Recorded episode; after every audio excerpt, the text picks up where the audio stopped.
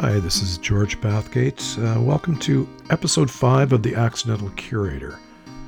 Coming to you from Kitsilano today. Um, I divide my time between here and a studio I have over on Mayne Island in the Gulf Islands, if you're unfamiliar.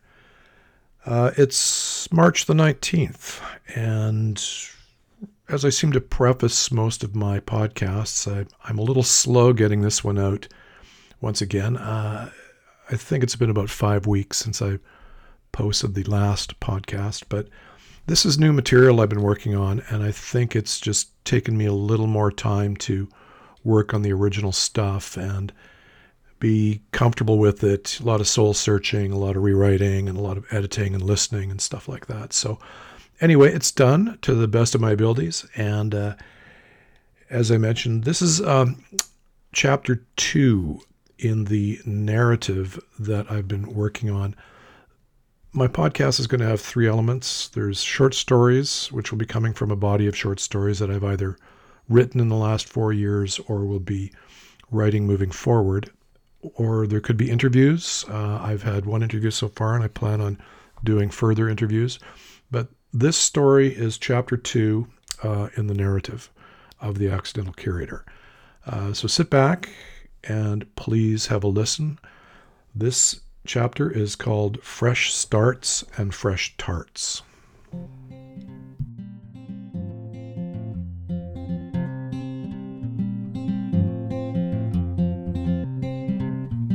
It's August 2013, and I'm realizing that my new business project on Mayne Island is dangerously situated.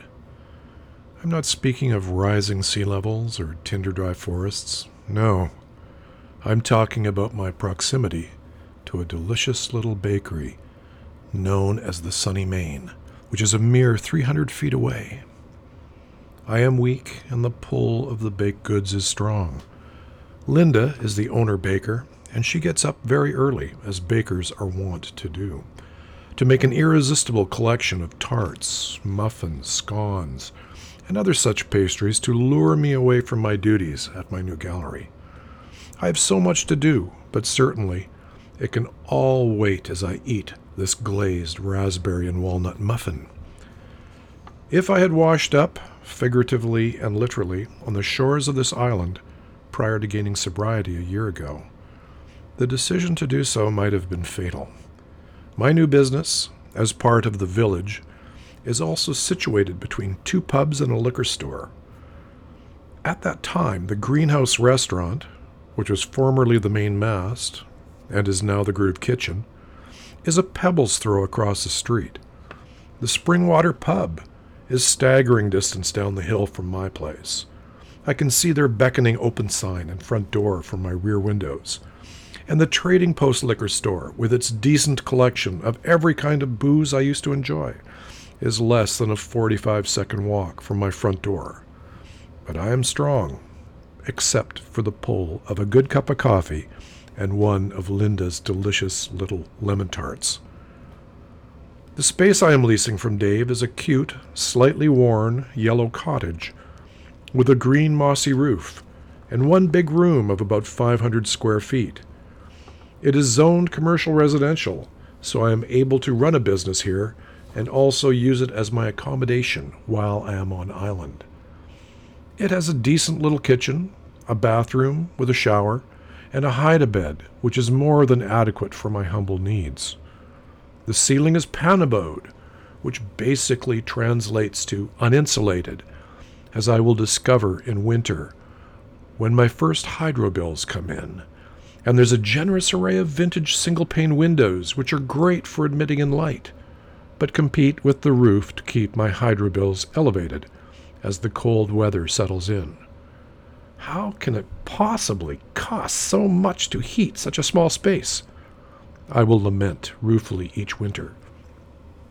There is so much to do when starting a little business from scratch, so much to learn, especially in an unfamiliar location, an island with a population of a thousand where I don't know a soul, and with a business plan that can best be described as fluid and ad hoc. But I was clear headed, optimistic, and dare I say, happy. My predecessor in this space, a woman named Nan, ran it as a hair salon called Mayne Cuts for 10 years before moving to the Maritimes.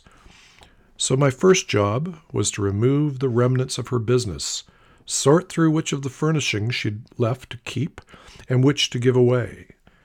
I don't know if Nan was a smoker or was a big candle enthusiast, but there was a thin veneer of what looked like soot on the walls and ceiling, which had to be washed off prior to painting. My son Cam and his dog Homer came over from Vancouver for four days in August to help me with the heavy lifting and moving and to assist with the necessary cleaning and painting. Cam's a fabulous guy, great company, and his presence and assistance is always greatly appreciated. I'm thankful that our relationship is strong and healthy and survived the depths of my excessive lifestyle. I became six months seizure free in July, so my van is back on the road and makes an excellent workhorse for moving furniture, appliances, and other possessions from Vancouver. As we are busily painting away, a beaten up 1980s Ford 150 pulls into my driveway and stops with the engine running. The driver, a guy in his mid to late 40s, looking every bit the aging rocker, with shoulder length, stringy blonde hair, knee length, robin's egg blue spandex exercise wear, and a belly button length, dirty pale yellow tank top esque t shirt, jumps out of the driver's side, swearing profusely, storms around to the passenger side door, opens it, and pulls out a cooler from the front seat. Holding the cooler, he kicks the door closed, puts the cooler onto the cargo bed, returns to his steering wheel, guns it, and uses my driveway as a turnaround to head back down the hill. I will soon learn that islanders use my driveway as a convenient turnaround if they've forgotten something. Friend of yours? my son asks. Oh, I'm sure he will be soon, Cam, I reply, somewhat facetiously. There are no strangers, lad, only friends we haven't met, especially on an island this size. We work diligently, but it is summertime, and my son is an outdoor enthusiast. So we make a point of breaking after a good day's effort to explore some of the treasures that nature and this island have to offer. We choose a hike up Mount Parke where you can find pockets of dry yellow grasses among the oaks and arbutus to sit and gaze meditatively on the Salish Sea surrounding islands. I take Cam to my favorite spot, which overlooks Punch's farm, and on a clear day, the serene white cap of the dormant volcano Mount Baker in Washington state, a hundred kilometers to the east. God let me keep these blissful moments. Afterwards, we managed to hit one of the beaches to chill out and have a swim to cool off, and cleanse away the hike and hard work we'd done. At this time of year, there's always a lively scene on the island's beaches families with kids running around, teens swinging off ropes or diving off the floating platform, and an assortment of ecstatic dogs chasing, digging, and swimming. This completes the sounds and sights of an idyllic August moment. Human motivation, my own in particular, remains somewhat of a mystery to me. The pull of my personal dream vision combined with the fight or flight push of experience has set me on this current path. My decision to uproot myself from the city to relocate to a rural island is complex, but has, as I see it, three basic elements. Since my teen years, I've had a visceral longing to live closer, closer to nature, sustainably, organically, even cooperatively and communally. I'm not sure where this urge comes from, but it has run deep and long. The second pull was a realization that I could sell my city house, leave my unfulfilling job, and realize my rural dream. The third motivation was a push and rightly or wrongly, it came from my somewhat dark view of the world and where we seem to be heading environmentally and geopolitically. The warm and fuzzy pull of the dream was given a little push from my reptilian fight or flight mechanism. Until I get all my food and kitchen supplies in order and my desire to cook up and running, the Springwater Lodge serves as our evening dining place. For all of Cam's hard work, it's my treat, of course. This evening, I had a fabulous Italian winter bean soup and a zucchini lamb moussaka, and Cam chose the classic pub food bacon cheeseburger and fries with a little coleslaw. Luckily, we managed to score a seat on their glorious deck overlooking Galiano Island and Active Pass. From this vantage point, we can sit over a post dinner cup of coffee and dessert and watch the sun go down. Not unlike many people in sobriety, I have my residual addictions, or habits as I now like to call them, which include coffee, a little too much computer time, and sweet things, as I've mentioned earlier. When in restaurants, I take advantage of dessert opportunities, things which I wouldn't normally have at home, which tonight involves a selection of homemade pies, creme brulee, and cheesecake. I settle on the cheesecake. Cam has the apple and blackberry pie. I steal some of his crust while he's watching the ferry go by. Although I may be powerless over these sweet, baked temptations, they do not, as yet, make my life unmanageable. My new business, which I am tentatively calling Shavasana Studio, is a short three minute walk through the fields and up a slight hill behind the spring water. The spring water itself, and indeed the entire 10 acre parcel that my little building is on, and most of Miners Bay for that matter, was once the property of a settler named John Collinson, who arrived on Mayne in the 1870s. John built the spring water as his home, and over the years it has served as a hardware store, post office, and eventually, in 1893, as a hotel and pub to greet thirsty and tired prospectors on their way to the Klondike Gold Rush when they dropped anchor in the aptly named Miners Bay. Sadly, the structure which houses the spring-water has fallen into general disrepair. Time is not kind to wooden structures, which are over 150 years old, peeling paint, sagging foundations, invasive plants, and broken windows greet visitors. But in some way, this adds to its rustic charm, and in fact, most customers turn a blind eye as they beeline for the outdoor deck or the pub with its promise of beer and cheer. Cam and I returned to Vancouver after four productive days he to his house in Kitsilano, which his mother bequeathed to him just four months earlier, after she passed following a lengthy illness, and I to the home which I share with my sweet, lovely, and very patient partner, Kathy, which is just several blocks away.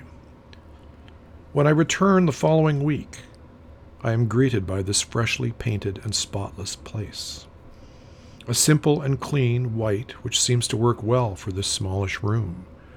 It's very Zen, by necessity if not by design, as in these early days I really don't have much art or a complete business plan to offer island residents.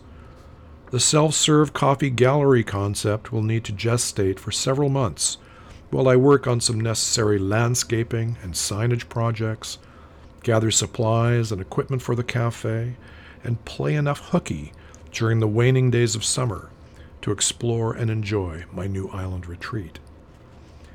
As a newcomer here on the island, I need materials, resources, and services to get this whole project off the ground. Landlord Dave and neighbor Billy are great sources for this kind of info, but it's also important to reach out to islanders to get an idea of what's available. I will have to unleash my inquisitive and chatty self. During these early days, the bakery became my go to spot for chit chat, information, and idle gossip. I find out that cashier Marie's husband, Gordy, works with metal, does welding, and hauls things on occasion. Another guy named Richard has a wood mill and will have wood of the size and type I need for my sign. A big gruff fellow named John, who's at the bakery every day, can deliver topsoil, which I need for my backyard garden and front yard landscaping project, where I plan to locate my new signage. Marie points out John to me, and I decide to dive in and make an arrangement. I sense from his face and demeanor that he's been down a few bumpy roads. Hi, John, I say as I hold up my hand. My name's George, and I'm opening up a new business at Nan's old place. Marie tells me you have a truck and deliver topsoil. Is that right? Yeah. I'm going to need a truckload. How much is it for dirt and delivery? Fifty-five bucks, he grumbles as he reluctantly shakes my hand while staring at his muffin and coffee. Great, I reply. And that includes delivery? Yeah. How soon do you think you could do that? Tomorrow. Oh, great, I say. Does morning work for you? I have to go pick up some metal staves tomorrow afternoon. Yeah. You, you know where Nan's old place is, right? Just up the hill? Yeah. I can tell that my ebullient disposition is winning him over. Good stuff, man. I'll see you tomorrow morning. Thanks.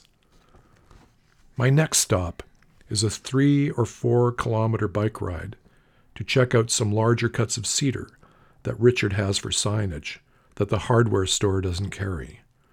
Although my van is back on the road, I decide, in these early days at least, to leave it in Vancouver and use my bike as my only means of transport on the island. Getting fit and having a lower carbon footprint were going to be part of this new lifestyle shift. This naive enthusiasm would only last until my first invitation to join some musicians for a jam all the way across island during a rainstorm. Uh, gee, Bill, I'd sure like to, I remember saying. I, I guess I could wrap my guitar in a large plastic garbage bag and strap it on my back as I cycle through this deluge in the cold and dark to your place. My GMC Safari, my new island car, would take up permanent residence on Mayne shortly thereafter. But that comes later, for now it's still the glorious shoulder season of late summer. Blackberry harvest is over for the year. Most of the tourists have gone home and been replaced by wasps and crane flies. The days are warm and dry, and the undulating roads are quiet and perfect for cycling. And I'm pedaling my way to Richard's to look at a piece of wood. Richard and his wife run the lovely Fernhill B&B, and also have a lumber mill under a large white tent on their property. I haven't phoned ahead because someone at the bakery said that I should just drop in, as Richard was sure to be about. As luck would have it, he wasn't there, but had gone to visit family in Winnipeg, according to his mother, who was caretaking the place. I explained why I was there, and she suggested I call him on his cell to discuss board size and pricing. I got him right away and told him about my signage needs, and he directed me to a stack of 10 foot 2 by 10s stored by the woodmill. I probably only need seven feet, I said. How can I, how can I pay you? Well, you can just go down to the mill. Uh, there's a circular saw and a tape measure there, and just cut whatever you need. Hmm, seven feet at three bucks a foot. Let's just call it 20 bucks. You can give the money to Margaret, and I'll get it when I get back. I'm beginning to love some of the casual ease with which things can get done here.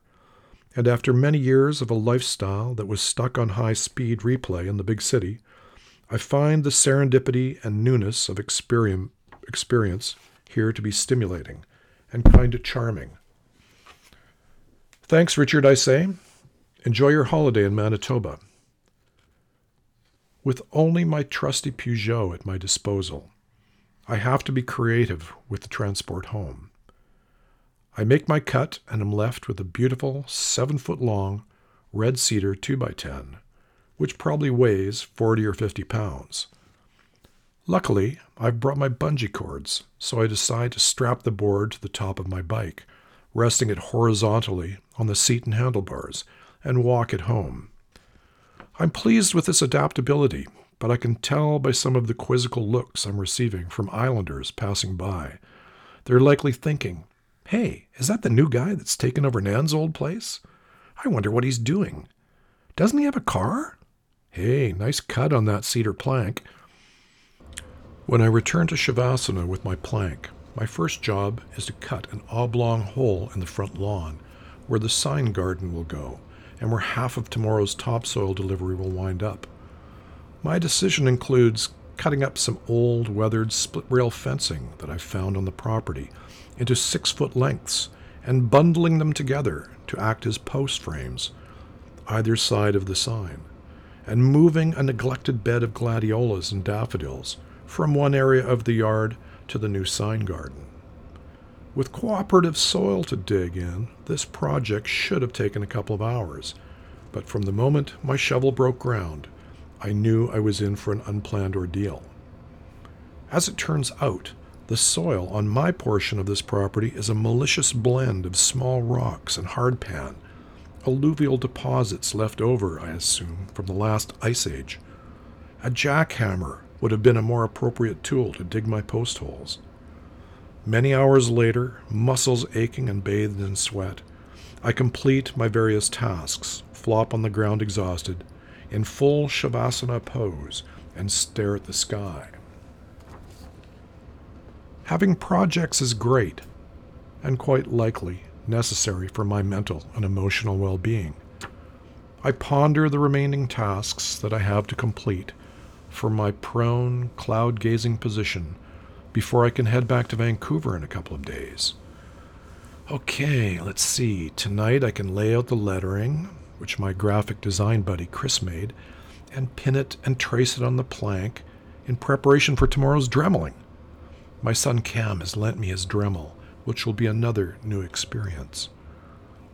And um, after that, I need to paint the letters and sign framing black, let that dry, nail it onto the sign, get ready for John's topsoil delivery, and then cycle over to Gordy's to see if I can have two metal staves fabricated. And then just uh, assemble the whole thing. Piece of cake. Mmm. Cake. Dessert. Some kind of pastry to accompany tonight's takeout from the grocery store deli, I think. I realize that I am hungry and must act fast before the True Value grocery store closes in 10 minutes. Luckily, it's right across the street beside the bakery, so I stroll down the hill to grab a deli sandwich and salad and a pie. I can justify this whole pie, I think. I've been working really hard, burning off a lot of calories, and I've got another busy day, and, and of course dinner tomorrow night, and and I like pie. At least it's not a six pack and a couple of joints and a pie. I rationalize. And what if someone drops in? It'd be ill mannered not to offer them something, I think, but my pie? No, I, I like pie. I'll offer them tea or coffee instead. I acquiesce to its beguiling crust and blackberry filling. I make idle chat with the cashiers, explaining that I'm the new guy that's occupying Nan's old hair salon across the street making us neighbors of sorts. Everyone's affable and curious, but distracted by the line of last minute shoppers. I make my purchase and return to my studio. The property that my studio is on is a beautiful 10 acre waterfront parcel overlooking Active Pass and Galiano Island. I occupy an indeterminate amount of it, but am situated on a rise of high ground about three or four hundred feet from the pebbly beach. My backyard is a flat acre or so of grasses with a fabulous spot to pull up a chair above the view and chill out after a hard day's work over dinner, a cup of licorice tea, and a piece of pie. This spot, with a little food and a position to catch the last rays of the setting sun, is all I need to be happy right now. It's been a great day. As a new part time resident, my situation is perfectly suited to quiet evenings of creativity and planning until I pass out from exhaustion. I have no immediate friends on the island as yet. I have no TV, and I haven't had time to set up a Wi Fi account. And as mentioned, I don't drink or get high, two activities which used to occupy so much of my attention in the evenings. Now it's just projects and planning. I'm in bliss. I wake up early and prepare for another busy day. I love the amount of light that comes into my space as I open all the blinds, and in these early days I find myself giving thanks and appreciation for this small healing place. As one who suffers from SAD, seasonal affective disorder, which is a kind of depression experienced as a result of living with our very gray, overcast winters, this little studio, with its copious amount of light filtering in, is a balm for my moods. After a little coffee, fruit, and oatmeal, well, okay, a lot of coffee, I carry on with my various unfinished projects and get ready to receive John's topsoil delivery. Landlord Dave has quite generously given me access to his tool shed and any tools I may need for my various tasks. As co owner of this large property with its five dwellings, tool shed, garage, and various other structures, he and the other owners have assembled an impressive array of tools and equipment to maintain their assets. I pick up a wheelbarrow and load it with shovel, rake, saw, sledgehammer, and push broom and head back up the hill. Every time I wander down the hill to the tool shed or on my way to the beach, I pass by the grave of the original settler, John Collinson, who was buried on this property with his indigenous wife and three young children. The five of them are in a small fenced gravesite just above the ravine which bisects the property.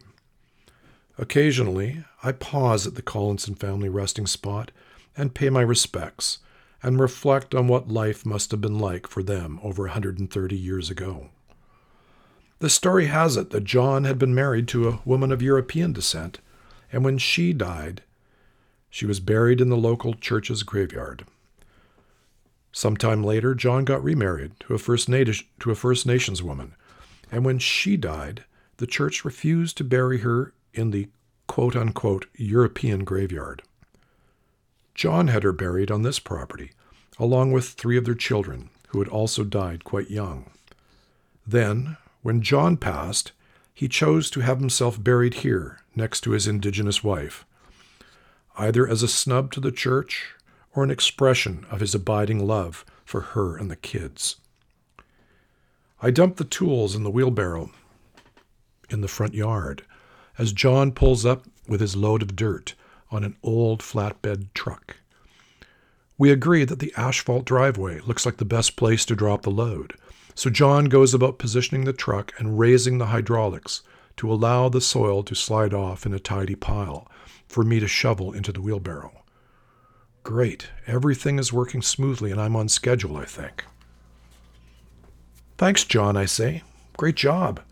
Although, as I eye my topsoil, I'm starting to think that it lacks that nice, dark, rich quality I was hoping for, and has the look of a lower grade of dirt.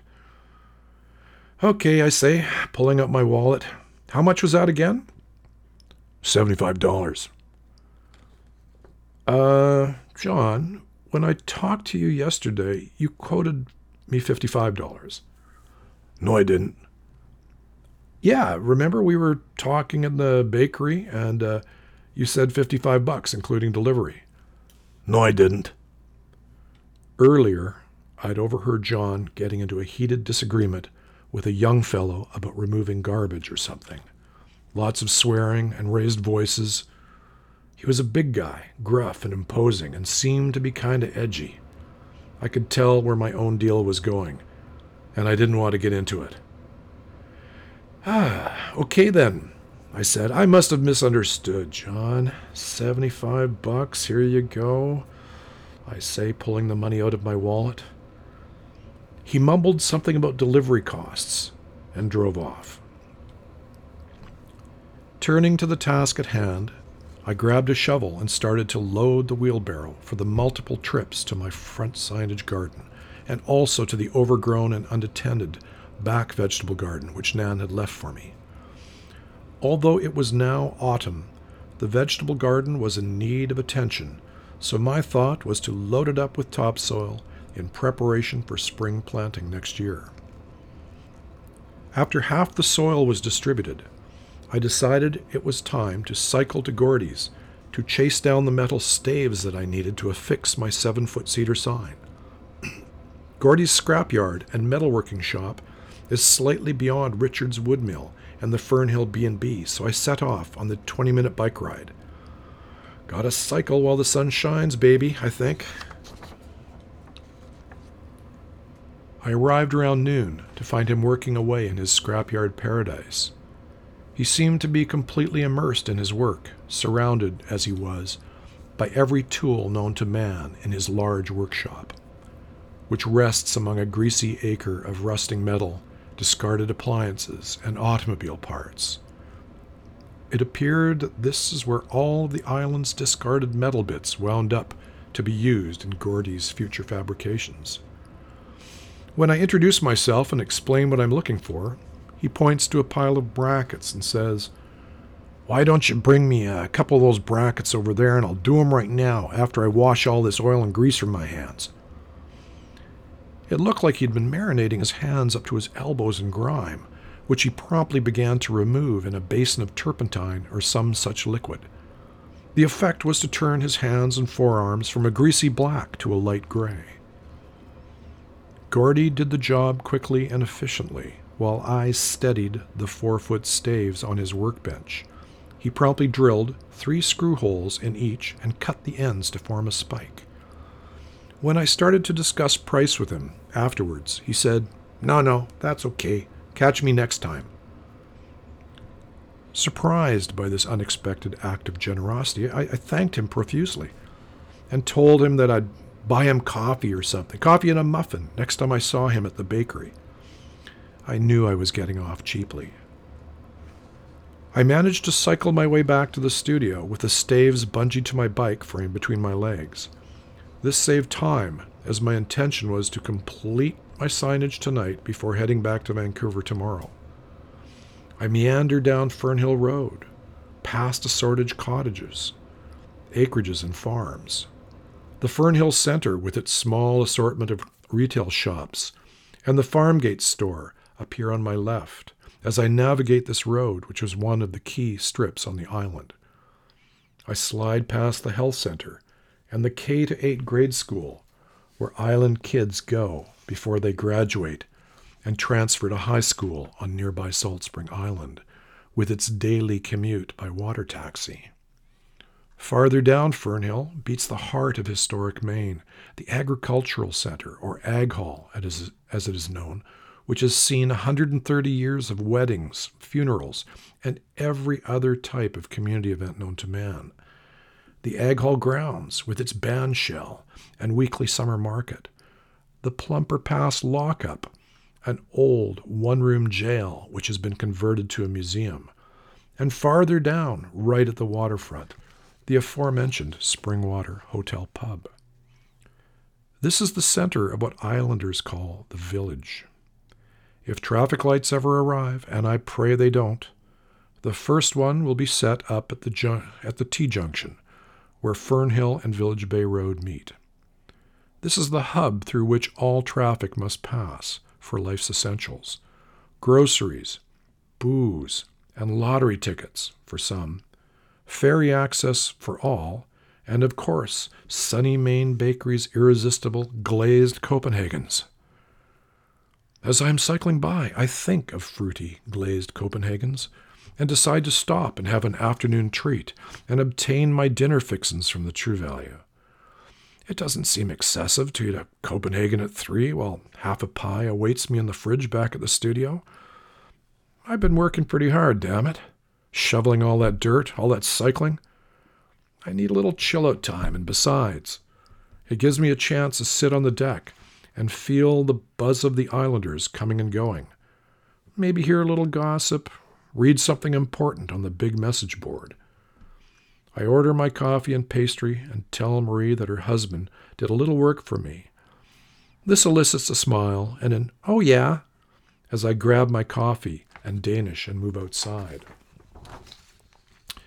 To me, in these early days, it's a parade of strangers happily coming and going from the grocery store and the bakery. Many greetings and see yas woven into threads of polite conversation. People are mostly friendly and the energy is good. I imagine that it won't be long before I become part of this friendly banter when I become a full fledged shopkeeper in the village. Assuming they like what I'm doing, I think.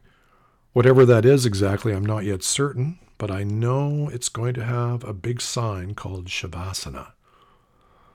Sitting there, I realize that I probably have too much work left to complete the signage project tonight, but I need to continue with my preparations anyway for completion next week. I pop into the True Value, grab a chicken pot pie and a plastic tub of pre made three bean salad, get momentarily distracted by the strategically placed dessert display before I remember the pie waiting for me in my fridge. I pay up, hop on my bike, and make the brief trip up the small rise to the studio. Between all the work required to set up my studio, gallery, cafe, thing, and the time I need to set aside for various creative projects, I am blissfully busy. One of the most important things to fill in sobriety is meaningful time. An idle mind, as they say, is the devil's playground. So all that time that used to be spent drinking and carousing at pubs, nightclubs, dinner parties, and other social events now has to be filled with passion and purpose. I am blessed, for I have been given both for now. The sun is getting lower in the sky, and the savory aroma of the chicken and veggie pie distracts me from my labors. On beautiful evenings such as this, my habit is to grab my dinner and retire to the far backyard overlooking Active Pass. I have to balance my dinner and dessert plate and an herbal tea and make my way carefully across the bumpy field to where my Adirondack chair is set up. I tuck into my meal and think about the differences in style that I've experienced in the last two days with the three fellows I've had to deal with for goods and services. The laissez faire, take what you need and leave the money under the doormat approach of Richard. The gruff, uncommunicative demand for more money by John. And the generous, don't worry, catch me later of Gordy. A nice variety of styles and values that you don't normally see in the city. If this is indicative of rural living, a little unstructured, a little unpredictable, I like it. As I'm reflecting on these exchanges, a large, healthy stag, maybe two or three years old, with a beautiful rack of antlers, rises from the tall grasses about 40 feet in front of me. He seems unafraid, chewing methodically on a mouthful of grass. He moves casually, eyeing me cautiously and curiously. I wonder if he's looking at my pie, I think, as I chew methodically, eyeing him cautiously yet curiously. A doe appears, and the two of them gracefully make their way down the hill towards the setting sun, chewing as they go. When I die, I know that I won't be taking much with me, but I do hope that moments like this are allowed in my traveling suitcase.